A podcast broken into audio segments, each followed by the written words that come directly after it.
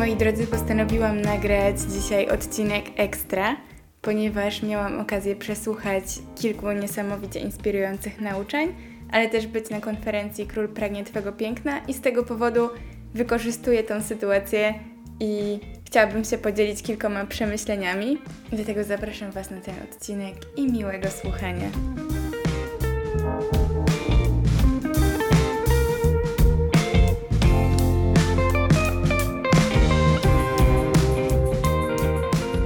Pierwsze, co bym chciała poruszyć, to to, że przez bardzo długi okres czasu żyłam nieświadomie w takim przekonaniu, że muszę się modlić o inne cechy charakteru.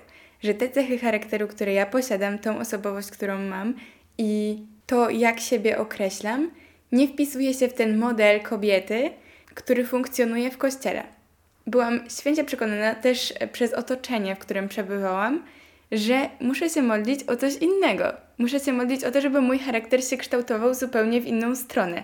Mimo tego, że ja do końca nie byłam przekonana, że to jest moje. I ostatnio Pan mi zaczyna pokazywać, że nie, wcale tak nie jest, że ja muszę być inna.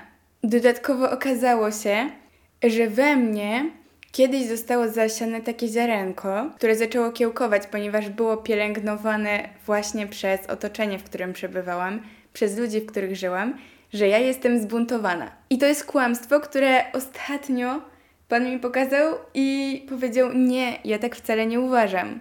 I może też masz w życiu taką etykietkę, którą przyjąłeś, przyjęłaś, że taka już jesteś, taki już jesteś, a wcale tak nie jest. Bo może ta etykietka właśnie złamała ciebie jako człowiek. I mogłaś ją nawet usłyszeć od kogoś bliskiego.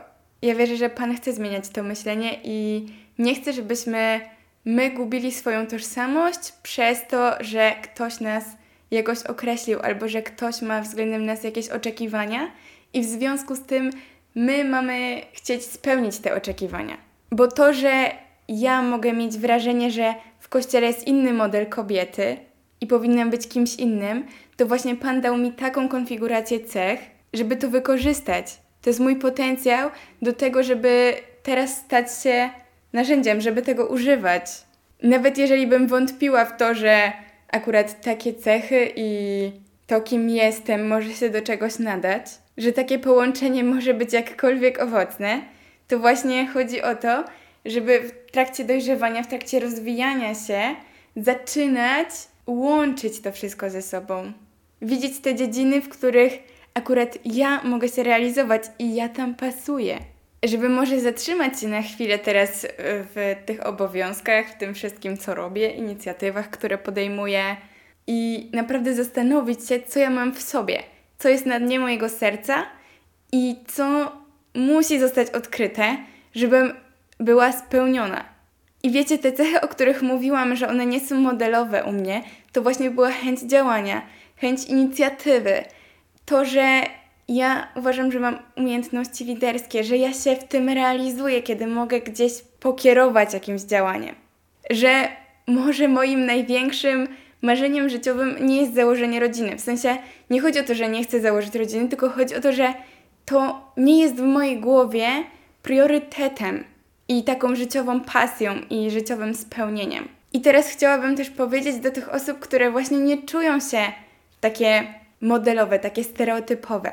Że może macie wrażenie odnośnie kościoła, że nie ma dla was miejsca. I to ze strony właśnie kobiet, ale też ze strony mężczyzn, bo może też nie czujesz się tak bardzo modelowy, jakby się chciało. Oczywiście nie ma takiej osoby, która jest 100% odpowiadająca modelowi, ale mniej więcej w jakiejś większości możemy się wpasowywać w ten stereotyp. Nawet jeśli się nie czujesz, to bardzo dobrze. Bardzo dobrze. I weź je właśnie takie, jakie masz. Nie próbuj spełniać oczekiwań modelu, że taki powinien być ktoś, taki powinien być ja. Bo ja właśnie weszłam w takie myślenie, że ja powinnam być inna. Ale gdyby ten proces za daleko doszedł, to tak naprawdę bardzo mogłabym mieć pogubioną tożsamość i takie poczucie, kim ja rzeczywiście jestem, bo tutaj bym próbowała się zachowywać zupełnie inaczej, niż to by ze mnie wypływało.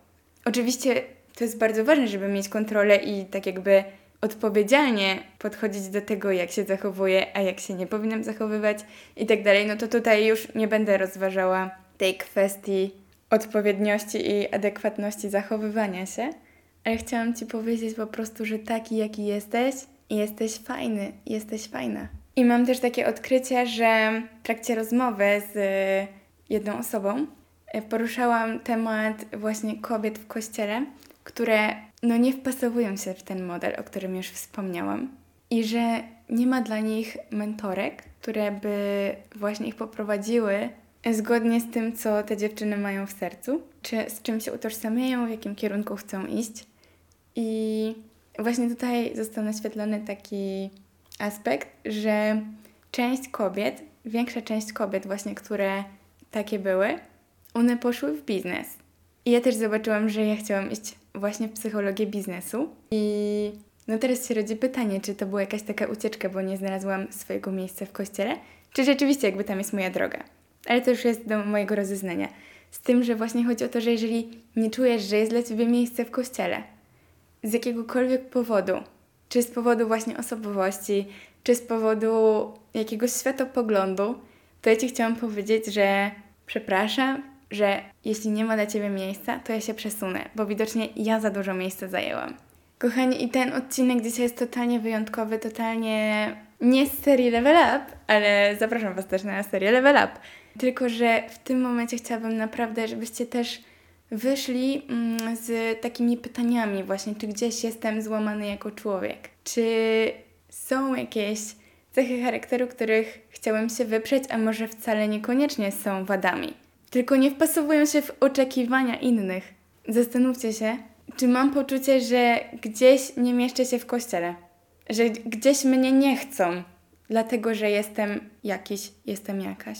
Jeśli nie ma tej przestrzeni dla ciebie, jeśli nie ma tej przestrzeni dla mnie, to znaczy, że trzeba ją stworzyć.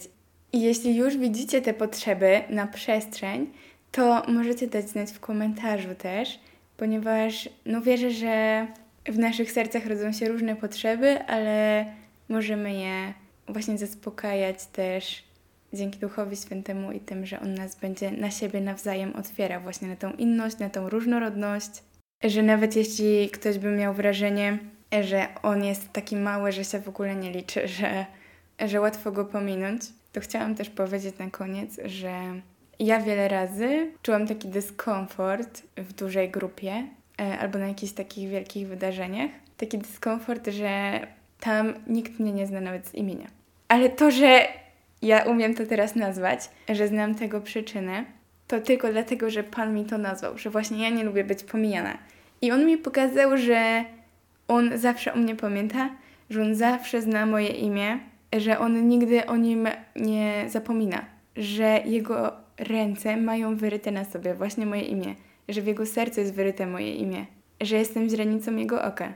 I chciałam Ci to powiedzieć, że naprawdę, nawet jeżeli po prostu omijałbyś Kościół i, i stroniłbyś od wszystkiego, co jest z nim jakoś powiązane, że naprawdę nie chciałabyś mieć do czynienia z ludźmi wierzącymi, to, to chcę Ci powiedzieć, że Bóg i tak o Tobie pamięta, że dla Niego jesteś po prostu ważna, dla Niego jesteś kimś, że aż wyrył Cię na rękach i na swoim sercu. Twoje imię, właśnie Twoje. Niezależnie od tego, co byś o sobie myślała, jaką byś miał o sobie opinię, już jesteś zapisany. Już jesteś zapisana. Kochani, to już wszystko, co dzisiaj chciałam Wam powiedzieć. Dajcie znać, czy chcielibyście więcej takich odcinków i życzę Wam dobrego dnia, dobrego tygodnia.